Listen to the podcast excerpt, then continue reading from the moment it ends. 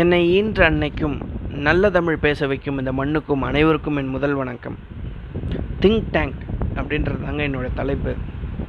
இந்த தலைப்பு கேட்ட உடனே நான் தேடி பார்த்தேன் இதுக்கு என்ன மீனிங்காக இருக்கும் அப்படின்னு தேடி பார்த்தேன். சிந்தனை தொட்டி அப்படின்னு ஒரு விளக்கம் வந்தது. அது வெறும் சிந்தனை தொட்டி இல்லைங்க. ஒரு எந்த ஒரு விஷயம் பெரிய காரியம் நம்ம செய்ய போகிறோன்னா அதுக்கு முன்னாடி வந்து ஒரு ஒரு ஒரு நிபுணர் குழு அமைச்சு அதில் எக்ஸ்பர்டைஸாக இருக்கிறவங்கலாம் சேர்ந்து உட்காந்து முடிவு பண்ணி அதுக்கு உண்டான ஸ்ட்ராட்டஜி பிளான் எல்லாமே அமைக்கிறாங்க இல்லையா? அந்த குழு தான் திங்க் டேங்க் அப்படின்னு சொல்ல வராங்க. அதுதான் அதுக்கு எக்ஸாக்டான மீனிங் இந்த குழுவாக உட்காந்து யோசிக்கிறப்ப ஒரு சின்ன நெகட்டிவ் பாயிண்ட் ஒன்று இருக்குங்க. அது என்னன்னு கேட்டிங்கன்னா அதில் லீடராக இருக்கிறவங்க என்ன பண்ணுவாங்கன்னா ஒரு சில டைம் டாமினேட் பண்ணுறதுக்காக அவங்களுடைய ஐடியாவுக்கும் அவங்களோடக்கு சுய நலனுக்காக ஏதாவது ஒன்று கிடைக்கணுன்றதுக்காக அதை நம்ம மேலே புஷ் பண்ணுறதுக்கு ஒரு வாய்ப்பு இருக்குது. ஒரு வாய்ப்பு இருக்குது ஆனால் அதில் நிறைய பாசிட்டிவ்னஸும் இருக்குது அப்படின்றத நான் சொல்ல வரேன். எப்படின்னு கேட்டிங்கன்னா தமிழில் அழகாக சொல்லுவாங்க. கூடி வாழ்ந்தால் கோடி நன்மை சொல்லுவாங்க. தனி மரம் எப்பயுமே தோப்பாகாது. எல்லாருமே கூடி இழுத்தாதாங்க தேரே நகரும் அப்படின்னு சொல்லுவாங்க. இப்போ இப்படிலாம் பார்த்தீங்கன்னா அந்த கூட்டு முயற்சிங்கிற கிடைக்கிற வேல்யூ வந்து உலகத்தில் வேறு எதுக்குமே இருக்காது அப்படின்றது தான் உண்மை. உதாரணத்துக்கு பார்த்தீங்கன்னா ஒருத்தரால் நூறு கிலோ வந்து ஒரு ஆளாக தூக்க முடியாது. ஒரு ரெண்டு பேர் மூணு பேர் சேர்ந்தாங்கன்னா நூற்றி பத்து கிலோ கூட அவங்க அசால்ட்டாக தூக்கிடுவாங்க. அதை வந்து அந்த வேலையை சீக்கிரமாக முடிஞ்சிடும் அப்படின்றது வந்து எந்த அளவுக்கு நம்ம விர்ச்சுவலைஸாக நம்ம திங்க் பண்ணி பார்க்குறப்ப உண்மைன்னு தோணுதோ அந்த அளவுக்கு மேத்தமெட்டிக் கால்குலேஷனில் கூட பார்த்தீங்கன்னா one plus one is equal to two தான். ஆனால் லாஜிக்கலாக நம்ம திங்க் பண்ணோன்னு வச்சுக்கோங்களேன் ரெண்டு பேர் கூட்டு சேர்ந்து ஒரு விஷயத்த பண்ணுறப்ப அதுக்கு கிடைக்கிற எனர்ஜியும் பவரும் one plus one is greater than two அப்படின்னு எப்பயுமே சொல்லுவாங்க அழகாக அப்போ வந்து ஒரு குழுவாக சேர்ந்து பண்ணுறப்ப அதுக்கு வேல்யூ எப்பயுமே ரொம்ப அதிகமாகுது அப்படின்றத நான் என் லைஃப்பில் எக்ஸ்பீரியன்ஸ் பண்ணி பார்த்தேன். என்னென்னு கேட்டிங்கன்னா என்னுடைய ஆஃபீஸில் நாங்கள் ஒர்க் பண்ணுறோம் என்னுடைய டீமில் ஒரு பத்து பேர் இருக்கோம். எங்களுக்கு ஒரு மேனேஜர் இருக்கார்.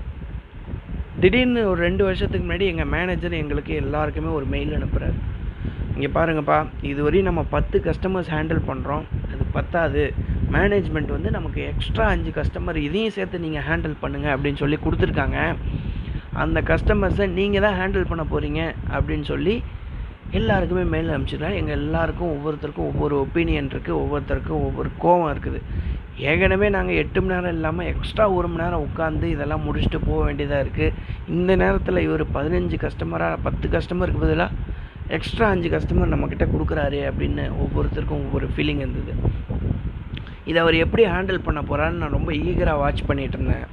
அப்போ வந்து ஒரு ஆஃப்டர்நூன் டைம் ஒரு லஞ்ச் முடித்தோடனே எங்களுக்கு ஒரு அப்ளிகேஷன் மெசேஜிங் அப்ளிகேஷன் ஒன்று இருக்குது அந்த அப்ளிகேஷனில் எங்கள் டீம் எல்லாரையுமே ஒரு ரூமுக்கு வர சொல்கிறாரு ஒரு மீட்டிங்க்கு அங்கே எல்லாருமே வந்து நம்ம நினைக்கிற மாதிரி திங்க் டேங்க் குழு மாதிரி ஒரு குழுவாக நாங்கள் உட்காந்துருக்கோம் ஒவ்வொருத்தரும் ஒவ்வொரு இதில் எக்ஸ்பர்டைஸாக இருக்காங்க. ஒரு ஒருத்தர்கிட்டையும் ஐடியா கேட்குறாரு அவர். இந்த அஞ்சு கஸ்டமர் நம்ம வாங்கலாமா? என்ன பண்ணலாம் அப்படின்னு யோசிக்கிறாங்க. ஒரு எயிட்டி பர்சன்டேஜ் பீப்புள் வந்து டீமில் எல்லாருமே என்ன சொன்னாங்கன்னா இது வேணாம் சார் இது அக்செப்ட் பண்ணிக்காதீங்க. வேறு ஏதாவது டீம்கிட்ட கொடுக்க சொல்லுங்கள் நம்மளால் இதை சமாளிக்க முடியாது. ஏற்கனவே நாங்கள் எக்ஸ்ட்ரா பேர்டன் போட்டு ஒர்க் பண்ணுறோம் அப்படின்றத எல்லாருமே சொல்கிறாங்க அவர் வந்து எல்லாத்தையுமே ஒப்பீனியன் கேட்டு ஒரு ரெண்டு நிமிஷம் மட்டும் பேசினார். மேனேஜர் என்ன சொன்னார்னா அவர் பேர் அமீன். அவர் பேர் அமீன். அவர் வந்து எந்த எங்கக்கிட்ட எல்லாத்தையுமே என்ன சொன்னார்னா இங்கே பாருங்கள் நம்மளை மாதிரி நம்ம ஆஃபீஸில் ஒரு நாலு அஞ்சு டீம் இருக்கும்.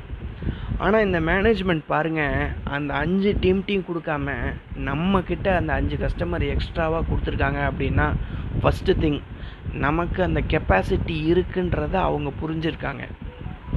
ரெண்டாவது அவங்க கொடுத்ததை நம்ம வேணான்னு சொன்னோன்னா அது அசிங்கமாயிடும்.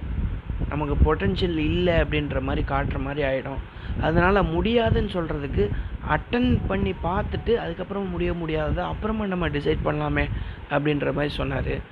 திரும்ப ஒரு தடவை இந்த மேட்ரை சொல்லிவிட்டு எல்லாத்தையுமே ஒப்பீனியன் கேட்டார். எல்லாருமே வந்து ஓகே பண்ணி பார்க்கலாம் அப்படின்னு எல்லாருமே சொல்லிட்டாங்க. அப்போ ஒரு குழுவாக உட்காந்து விஷயத்த ஒரு பேசுகிறப்ப அதுக்கு ஒரு கெப்பாசிட்டியும் அந்த மாதிரி ஒரு லீடருக்கு இன்ஃப்ளூயன்ஸ் பண்ணுற மாதிரி ஒரு லீடர் பேசுறதுக்கும் ஒரு ஸ்கில் வேணும் அப்படின்னு சொல்லுவாங்க.